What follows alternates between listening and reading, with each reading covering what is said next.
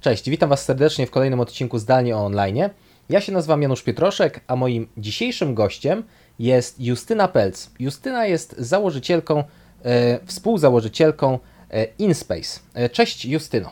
Cześć. E, powiedz proszę, czym właściwie jest InSpace? Mm, InSpace najłatwiej chyba nazwać grupą młodych badaczy, bo w naszym gronie są zarówno studenci, jak i doktoranci, ale też już absolwenci e, uczelni wyższych z całej Polski, e, którzy zajmują się tematami związanymi z szeroko pojętym kosmosem, głównie związanymi z załogową eksploracją kosmosu. Czyli nasze projekty gdzieś kręciły się wokół tematów habitatów kosmicznych, lotów suborbitalnych, mm, ale to też też ta tematyka z czasem zaczyna się trochę zmieniać e, w różnych kierunkach, więc myślę, że jeszcze sporo przed nami. Czyli to jest taka jakby y, grupa y, osób, które, które połączyło zamiłowanie do wszelkich rzeczy związanych z y, kosmosem i jego badaniem, bliższym bądź dalszym.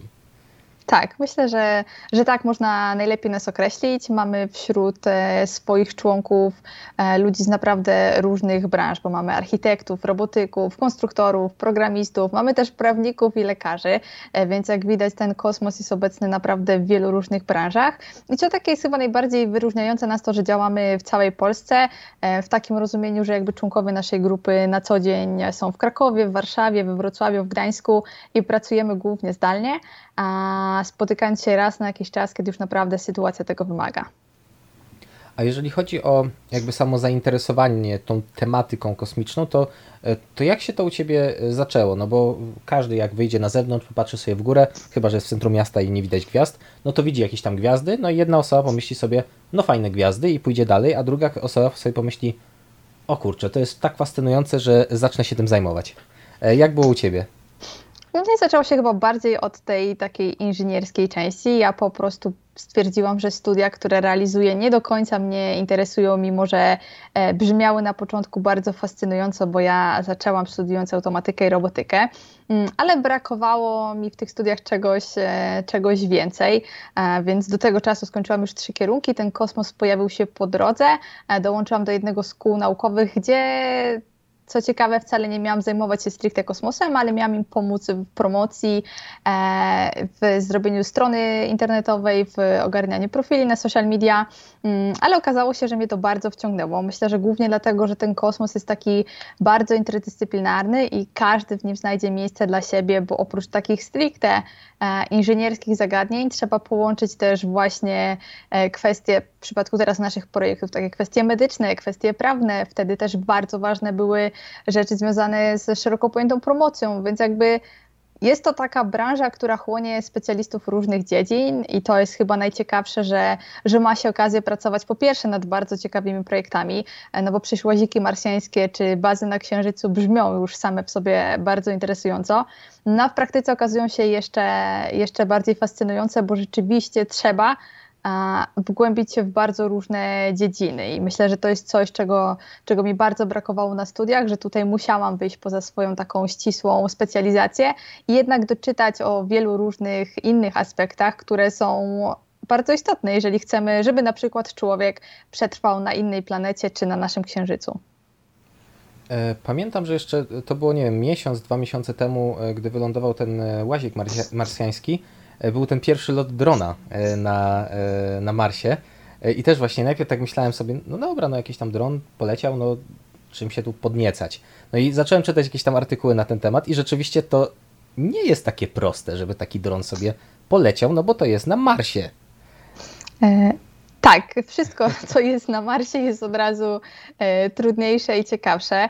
Z lataniem na Marsie jest ten sam problem, co na przykład z lądowaniem na nim, że Mars ma bardzo rzadką atmosferę, tak, że czasami tak e, kolokwialnie mówiąc mówi się, że Mars nie ma atmosfery. To nie jest prawda, ale ciśnienie jest 100 razy e, niższe niż na Ziemi, plus ta warstwa atmosfery jest dużo cieńsza niż na Ziemi, a, czyli tak osiąga wysokość około a, kilku, bodajże 8 kilometrów, więc mamy bardzo niewiele, a, e, na przykład czasu, żeby wyhamować naszą rakietę, no ale to też sprawia, że bardzo ciężko potencjalnie byłoby tam latać i właśnie ten dron, helikopter wysłany przez NASA e, na Marsa miał zbadać, czy będziemy w stanie poruszać się takim pojazdem latającym, co miałoby naprawdę ogromny wkład w naszą eksplorację kosmosu, bo wiele osób sobie nie zdaje sprawy, że mimo, że wysłaliśmy tam już kilka łazików, to łaziki poruszają się w zastraszająco powolnym e, tempie. A teraz już nie podam z pamięci myśli, choć, e, wartości, choć miałam to na ostatniej prezentacji, no ale nawet e, te najdłużej przebywające na Marsie łaziki a przebyły około chyba kilkudziesięciu, bodajże 30 kilometrów przez e, x lat, przez 8-11 lat, więc jest to tempo liczone raczej w centymetrach niż kilometrach dziennie. Mm, więc można sobie wyobrazić, że mając taki pojazd latający, jesteśmy w stanie dużo szybciej i dużo lepiej zbadać Marsa w takiej perspektywie większych obszarów naraz, czyli moglibyśmy właśnie połączyć to tak jak teraz z łazikiem i wysłać e, takiego marsjańskiego drona, taki marsjański helikopter na swego rodzaju zwiady, żeby zrobił wstępny research i zmapował najbliższe otoczenie, żeby zdecydować, w którą stronę na przykład ten łazik ma jechać, albo w przyszłości wysłać 50 takich dronów, e, które są dużo mniejsze niż, niż łazik, bo trzeba wziąć pod uwagę, że taki łazik na Marsie, e, przynajmniej ten ostatni, ważył jedną tonę. Te drono helikoptery są dużo, dużo mniejsze, więc w tym samym ładunku moglibyśmy zmieścić kilkadziesiąt takich konstrukcji, no a dzięki temu mielibyśmy kilkadziesiąt razy więcej danych o Marsie. W sumie można powiedzieć, nawet więcej, bo te drony też byłyby w stanie większą powierzchnię swoim działaniem objąć, więc e, to naprawdę zmieniłoby nasze pojmowanie eksploracji Marsa i mogłoby znacznie przyspieszyć e, nasze odkrywanie tej planety. A jeśli chodzi o właśnie badanie kosmosu, Marsa i nie tylko, E, no to na pewno dużo związku ma z tym e, astrobiologia. E, znalazłem informację, że jesteś członkiem zarządu Polskiego Towarzystwa Astrobiologicznego. Powiedz, powiedz czym astrobiologia w ogóle, w ogóle się zajmuje? No bo tak na chłopski rozum, no to mamy astronomię, nie mylić z astrologią, i mamy biologię, tak? Więc to jest jakieś połączenie tych dziedzin. E, tak, astrobiologia e, to bardzo szeroka dziedzina, bo skupia się na tym, że szukamy e, początków, ale też ewolucji i przyszłości życia w kosmosie. No ale biorąc pod uwagę, że Ziemia też jest w kosmosie, to na przykład astrologia, astro, no i teraz wpadliśmy tą astrologię. Och, nie mylić, absolutnie. E, astrobiologia też na przykład próbuje zweryfikować niektóre hipotezy o powstaniu życia na Ziemi, więc e, oczywiście jeszcze nie znaleźliśmy innych organizmów żywych e, poza Ziemią, ale na przykład w, w tym teraz astrobiologia skupia się na tym, żeby e, na przykład wytypować, gdzie takie życie jest najbardziej prawdopodobne, albo jak je znaleźć e, i skupia się na tym szukaniu życia pozaziemskiego, bo mogłoby ono wbrew pozorom bardzo dużo powiedzieć też o tym e, życiu na Ziemi. I czy to jest e, takie wyjątkowe, że życie rozwinęło się właśnie tak, jak się rozwinęło, e, no bo jeżeli e, nie, i na przykład na Marsie znajdziemy życie, które rozwinęło się tam, a nie zostało przysłane e, z Ziemi. I rozwinęło się dokładnie w taki sam sposób, no to możemy z dużą dozą prawdopodobieństwa zakładać, że we wielu takich e, podobnych do Ziemi habitatach to życie też e, doszło do skutku i możemy go szukać. Ale jeżeli znajdziemy na Marsie, na przykład na Marsie albo na Księżycu, na dowolnym innym e, ciele niebieskim, życie, które wygląda zupełnie inaczej, to też zmienia nasze postrzeganie na te poszukiwania, bo okazuje się, że ciężko szukać czegoś, czego jeszcze nie wiemy, jak wygląda. Na razie skupiamy się na życiu takim, jakie znamy, ale być może na innych planetach to życie wygląda zupełnie inaczej i też nasza definicja życia będzie musiała ulec zmianie. To jest w ogóle bardzo ciekawy, e, ciekawy problem, ciekawe zagadnienie, jeżeli chodzi o to, czy to życie gdzieś tam indziej istnieje. E, wspominałem jeszcze tam przed, przed nagraniem o takiej książce, którą czytałem e, science fiction pisarza, którego nie jestem w stanie poprawnie imienia i nazwiska wy, wymówić, ponieważ jest e, Chińczykiem. Cixin Liu, Cixin Liu. W każdym razie książka nazywa się e, Problem Trzech Ciał. E, pierwszy tom trylogii. I to jest właśnie bardzo ciekawa książka na ten temat, między innymi, która dzieje się na przestrzeni kilkuset miliardów lat, to tak swoją drogą, ale nie będę więcej, więcej zdradzał szczegółów. Ale ma, jest właśnie podobno podobno, no bo nie znam się na tym, ale tak, tak słyszałem opinię, podobno właśnie dosyć dużo tego science w tym science fiction e, się znajduje. E, jeżeli chodzi o tą książkę, to tam jest taka teoria, że żyjemy w tak zwanym ciemnym lesie, czyli w takim wszechświecie, w którym tych żyć, że tak się wyrażę, jest bardzo dużo, ale niekoniecznie one chcą, żebyśmy je znaleźli i niekoniecznie my powinniśmy chcieć, żeby, o, żeby one nas znalazły. To jest jakby jakaś tam, jakiś tam pomysł pisarza. Więc to jest teoria, która mówi o tym, że tego, tych cywilizacji jest setki tysięcy milionów. A jak Twoim zdaniem to wygląda? Czy, czy jakby takie, czy uważasz, że no jeżeli by na Marsie znaleźć jakąś formę życia, no to to już jest w ogóle dowód, że tego musi być strasznie dużo, no bo w jednym małym układzie słonecznym, gdzieś na, e, e, gdzieś na bezdrożach drogi mlecznej, e, żeby były dwie planety z życiem jakimś biologicznym, no to, to, to już by było statystycznie naprawdę duży wskaźnik. Natomiast Twoim zdaniem, jak, jak, to może, jak to może wyglądać? Jakie są na przykład teorie? No bo wiadomo, że to trzeba jakby opierać, opierać o jakieś, jakieś tam badania, ale jakie, jakie, są, jakie są w ogóle na to pomysły naukowców? Myślę, że jak w każdej dziedzinie e, są różne podejścia do tego, ale ja myślę, że dosyć samolubne byłoby myśleć, że jesteśmy tak wyjątkowi i jedyni we wszechświecie, biorąc pod uwagę, jak ogromne ilości gwiazd e, znajdują się. Nie jesteśmy w stanie nawet e, wszystkich policzyć, a co dopiero oszacować, czy wokół nich krążą jakieś planety, na których mogłoby być życie. My na razie zbadaliśmy nawet niezbyt dokładnie nasz własny układ słoneczny.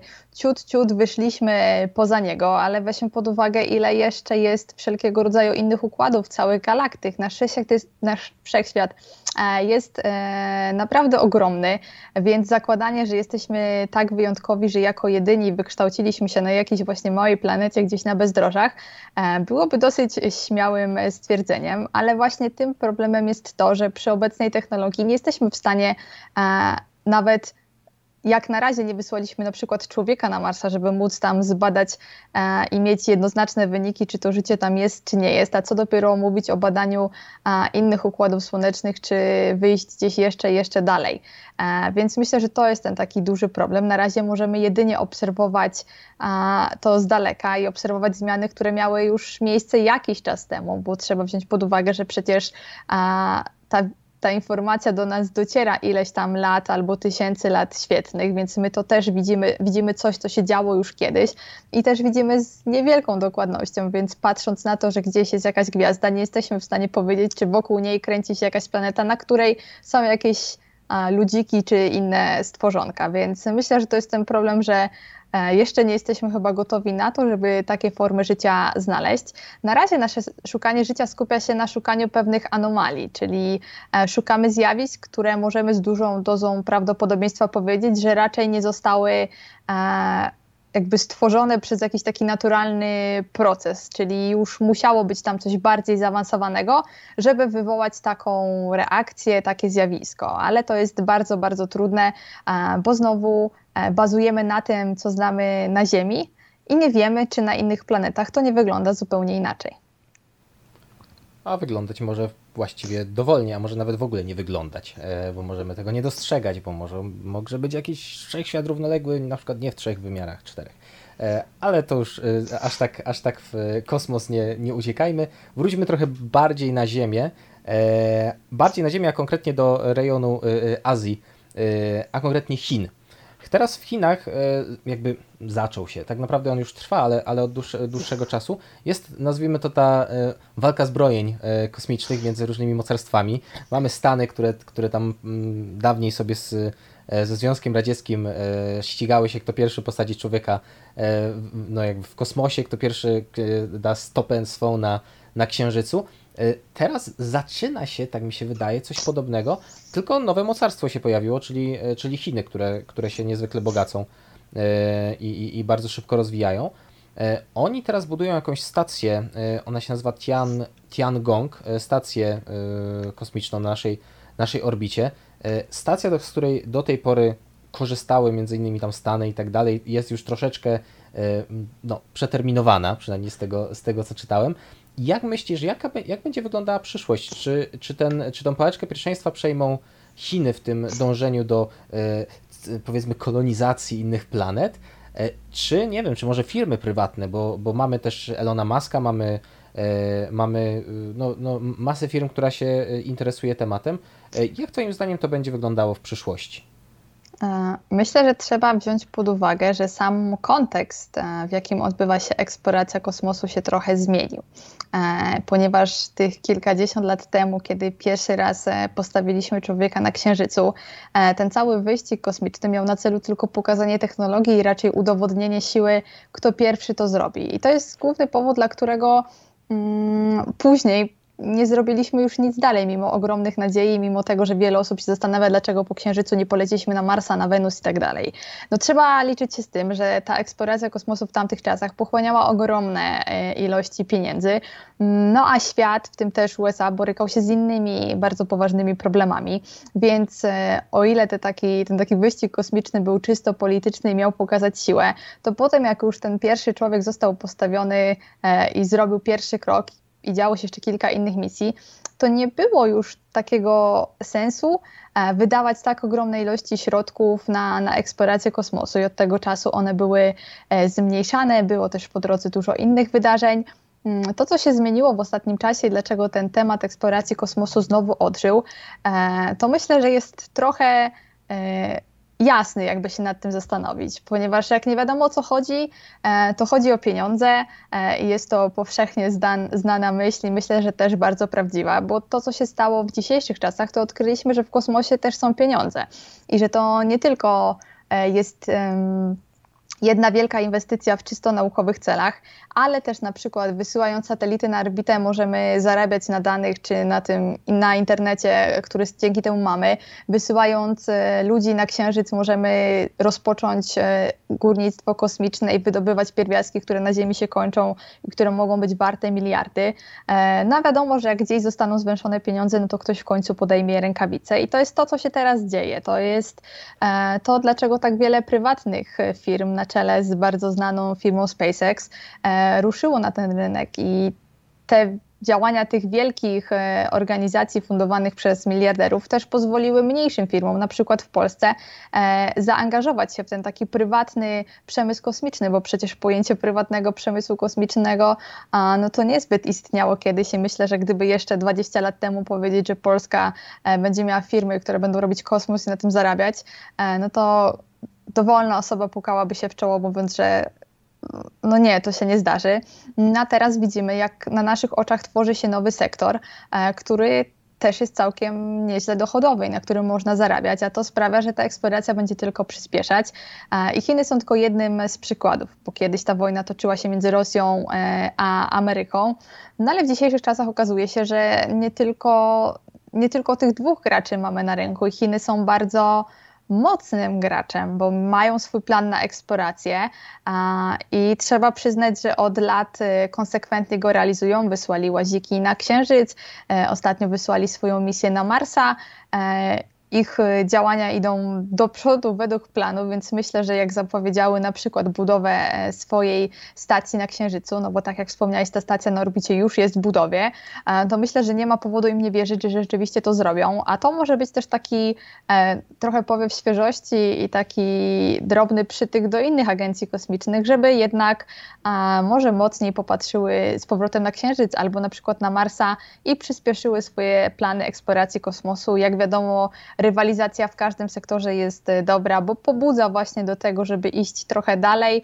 e, tworzyć e, kolejne innowacje i tą granicę przesuwać coraz, coraz dalej. Więc ja mam nadzieję, że te działania Chin i właśnie, jak wspomniałeś, prywatnych firm też popchną takie agencje jak NASA czy ESA, czyli Europejska Agencja Kosmiczna, do tego, żeby trochę śmielej eksplorować nasz układ słoneczny albo też ruszyć gdzieś dalej.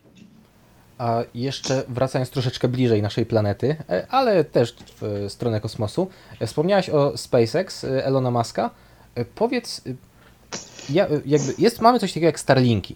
Ja się o nich dowiedziałem w ten sposób, że wyszedłem sobie do ogródka w zeszłym roku, spędziłem sobie trochę czasu na wsi, bo, bo była pandemia, a w domu rodzinnym mam ogródek, to siedziałem sobie w domu rodzinnym przez większość czasu. No i wyszedłem sobie do ogródka, popatrzyłem sobie w niebo, a tam taka kropeczka leci. Myślę, o, spadająca gwiazda, super, pomyślę życzenie. Potem patrzę, o, kolejna kropeczka, o, kolejna. I tak ze 40 takich kropeczek za sobą leciało. No i pomyślałem sobie, yy, kosmici nawiedzają Ziemię. Albo yy, mam zwidy, albo co to w ogóle jest, może mam jakiś problem ze wzrokiem. No i oczywiście zacząłem googlać i wtedy się dowiedziałem, że jest coś takiego jak Starlinki. Czy mogłabyś trochę więcej na ten temat powiedzieć? Czymże były te kropeczki, które widziałem i myślałem, że mam zwidy? Starlink to jest cały system satelitarny, który jest tworzony przez e, firmę SpaceX, choć takie systemy też są budowane przez inne firmy, aczkolwiek trzeba przyznać, że Elon Musk tutaj wiedzie prym i najszybciej wysyła swoje satelity na orbitę, e, bo docelowo właśnie chce umieścić na naszej orbicie e, kilkanaście tysięcy satelit, satelitów, które będą na przykład dostarczać internet do każdego miejsca na Ziemi. No jakby ma to swoje plusy i minusy bo tak wielka a, tak wielki system satelitarny zdecydowanie pomógłby nam na przykład w końcu mieć internet na trasie Warszawa-Wrocław, nad czym ja ubolewam od lat, bo często jeżdżę na tej trasie. No ale z drugiej strony właśnie bardzo mocno zanieczyszcza nasze niebo i też może utrudniać e, wiele takich badań astronomicznych, e, które aktualnie prowadzimy, więc tak ten system budzi kontrowersje. Mm, myślę, że największym powodem jest to, o czym pewnie jeszcze nie wspomnieliśmy, ale też mówiłam, jest to związane z tym, że mamy prawnika w grupie, że prawo kosmiczne zupełnie nie nadąża za technologią. To, że prawo nie nadąża za technologią, to jest jakby powszechnie wiadomo, widać to w wielu tych takich nowych y, emerging tech, e, które teraz zyskują na popularności, ale w przypadku kosmosu jest to jeszcze bardziej widoczne, bo mamy tylko kilka e, międzynarodowych traktatów, umów, pewnie pomyliłam słowa, nie jestem prawnikiem, ale międzynarodowych jakichś porozumień, mm, co biorąc pod uwagę, jak wielki jest sektor kosmiczny, to kilka porozumień to zdecydowanie, jak Państwo się domyślają, jest za mało. Przy czym większość z nich, jak nie wszystkie, pochodzą jeszcze z czasów tej takiej e, kosmicznej wojny, kosmicznej e, walki o dominację, więc e, no 50 lat temu to wyglądało zupełnie inaczej.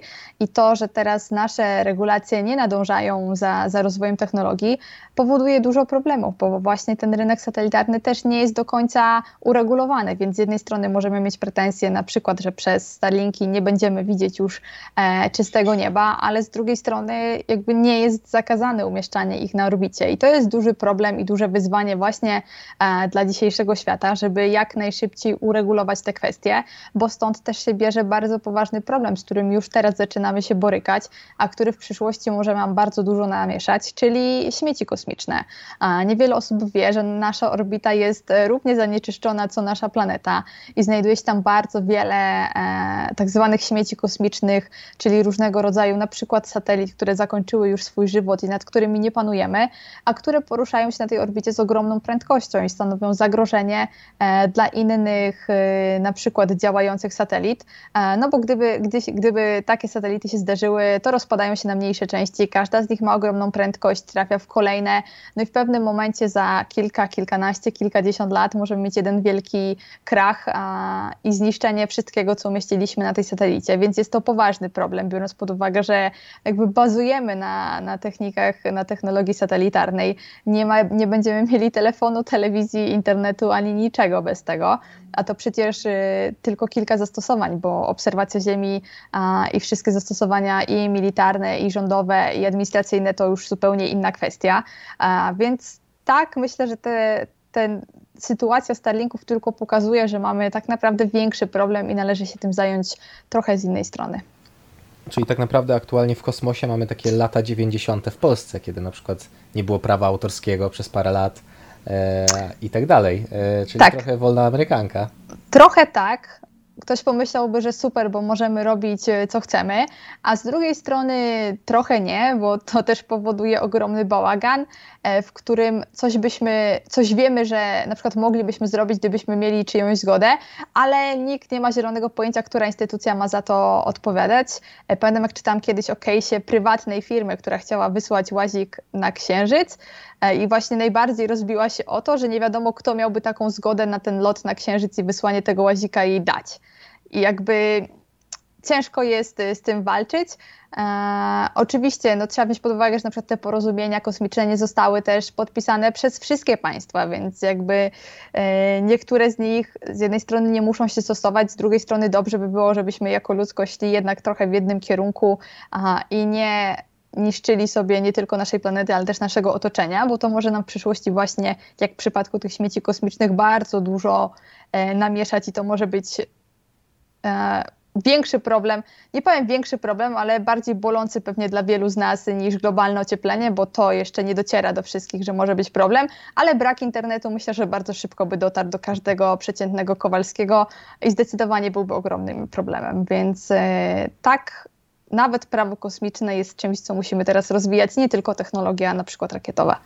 A jeśli chodzi jeszcze o te śmieci, y, jest jakaś, nie wiem, czy to jest czy to sobie po prostu tam totalnie lata nie wiadomo gdzie, czy nie wiem, czy są jakieś skanery, które pokazują gdzie to jest, czy są jakieś mapy tych śmieci, czy po prostu wypuszczamy rakietę i jakaś stara satelita może sobie akurat przylatywać, mamy pecha i nam się rakieta nasza rozwali po drodze. Aha. No problem jest taki, że o ile wiemy na przykład, gdzie umieściliśmy jakieś satelity, no to w przypadku jakiegoś zderzenia e, ona się może rozpaść na kilka mniejszych części, które latają już w dowolnym kierunku i tutaj zaczyna się robić problem, że tych takich małych odłamków e, nie zawsze jesteśmy w stanie e, dostrzec. Myślę, że tutaj też świetnym przykładem, choć może nie aż tak, ale będzie film z Sandrą Bullock tam też były te odłamki, które przecież zniszczyły im tą stację, więc jakby to jest problem, z którym borykamy się na co dzień. Chyba jeszcze, jak dobrze pamiętam, niedawno był jakby kilka tygodni temu był podobny przypadek na Międzynarodowej Stacji Kosmicznej,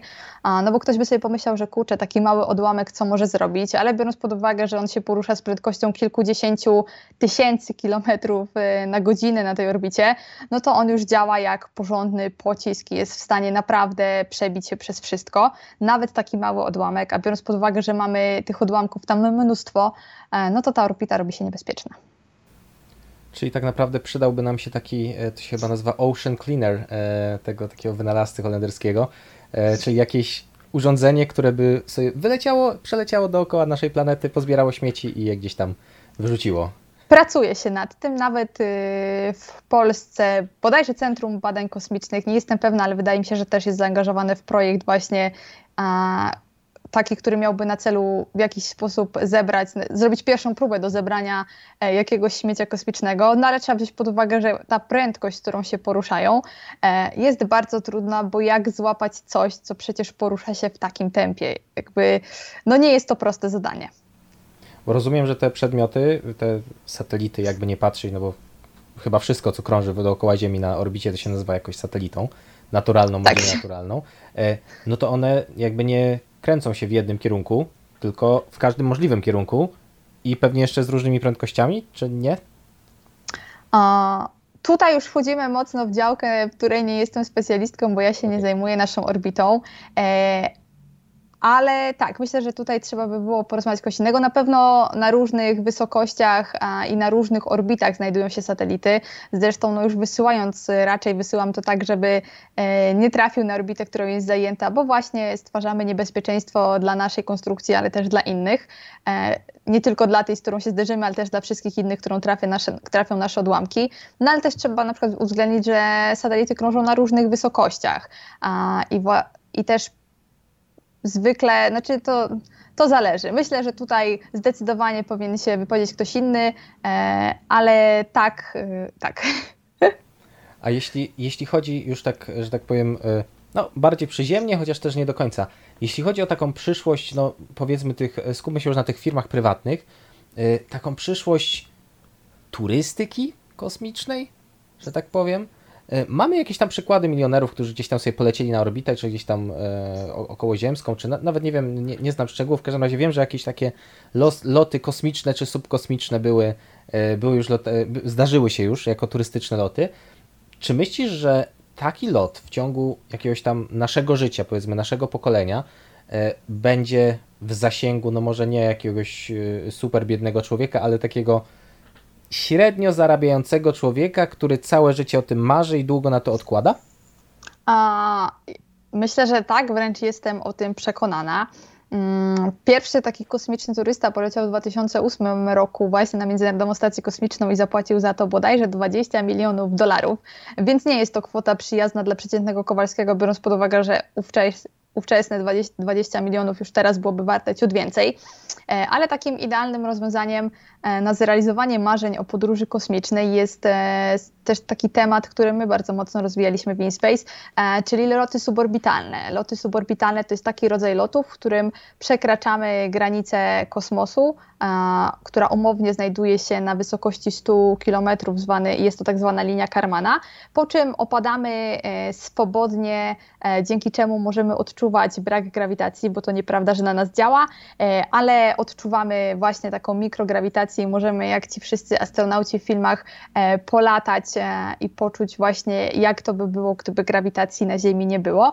No i jednocześnie spojrzeć na naszą Ziemię właśnie już z kosmosu, no bo jednak tą granicę przekroczymy.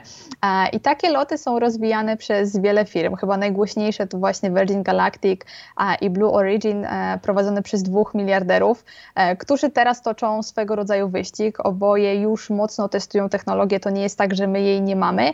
Ona już jest. E, były nawet testy, które wyszły dobrze i właśnie przed nami ekscytujące dni, ponieważ w lipcu odbędzie się niejako wyścig miliarderów o to, który pierwszy z nich poleci na, na swoim statku, e, ponieważ jest to też swego rodzaju taki dowód na to, jak bardzo ufają swojej technologii, będąc jednym z pierwszych e, pasażerów na swoim e, statku, w dodatku będąc multimiliarderem, więc ma sporo do zaryzykowania. E, I zarówno Richard Branson, jak i Jeff Bezos chcą w lipcu na, na pokładzie swoich statków polecieć wraz z innymi osobami, którzy kupili miejsce w ich statku, a były one licytowane z naprawdę ogromne pieniądze, mm, ale docelowo chcą sprzedawać bilety na początku, przynajmniej jak pamiętam z Virgin Galactic za 250 tysięcy dolarów, co może wciąż nie jest mało, e, ale umówmy się, milion złotych jest już lepsze niż 20 milionów dolarów. Jest to już w zasięgu tego bogatszego Kowalskiego, a docelowo mm, wraz z rozwojem technologii szacuje się, że ta cena mogłaby zejść nawet do 60 tysięcy dolarów, czyli już w cenie takiego małego mieszkanka w mniejszej miejscowości moglibyśmy naprawdę polecieć w kosmos. Więc może nie będzie to tak popularne jak podróż PKS-em e, do Warszawy, e, ale zdecydowanie będzie to w zasięgu ręki nawet powiedziałabym w Polsce. To jest bardzo y, przyjemna informacja, bo to było takie moje marzenie zawsze, żeby coś takiego zrobić. Więc no, jak zacznę odkładać teraz, może, może do emerytury, jak się będę zdrowo odżywiał i długo żył, to się uda. Super. A powiedz jeszcze tak proszę y, na koniec, y, czy możesz na przykład polecić, nie wiem, jakąś, jakąś książkę, jakąś literaturę, jakieś źródła informacji właśnie na temat, na temat astrobiologii, na temat może jakieś popularno-naukowe książki, możesz polecić jakąś pozycję na temat e, właśnie, właśnie e, astronomii. Czy, czy coś Ci przychodzi do głowy? Myślę, ja na przykład bardzo lubię wszelkiego rodzaju biografie astronautów. One bardzo fajnie pokazują, jak te wysyłanie człowieka kosmos wygląda w praktyce. Bardzo fajną książkę napisaną takim ludzkim językiem e, wydał e, Tim Peak.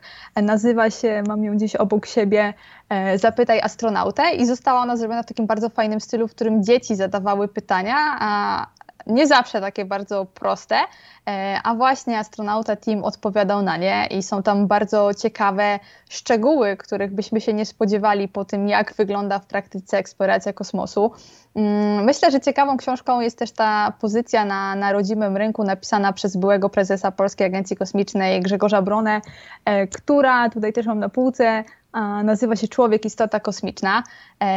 E, ale myślę, że też bardzo fajnym źródłem dla tych, którzy szukają informacji ogólnie o kosmosie e, jest też YouTube. My na przykład w Polskim Towarzystwie Astronomicznym też wypuszczamy regularnie panele i seminaria na wszystko związane z astrobiologią e, i kosmosem, więc można posłuchać wiedzy specjalistów podanej w przystępny sposób właśnie w takiej formie wideo, która wydaje mi się, że jest trochę lżej strawna i pozwala łatwiej wyjaśnić ciężkie zagadnienia, bo astrobiologia nie jest łatwa. Wyjaśnienie, czym jest życie i jak powstało, e, to wcale nie jest takie proste. Nie do końca nawet naukowcy, którzy się tym zajmują, potrafią to wyjaśnić, bo też do końca nie wiemy, jak to życie powstało, a co dopiero przedstawić na przykład niektóre hipotezy zwykłemu Kowalskiemu, e, ale staramy się to właśnie pokazywać w różnego rodzaju seminariach i wykładach.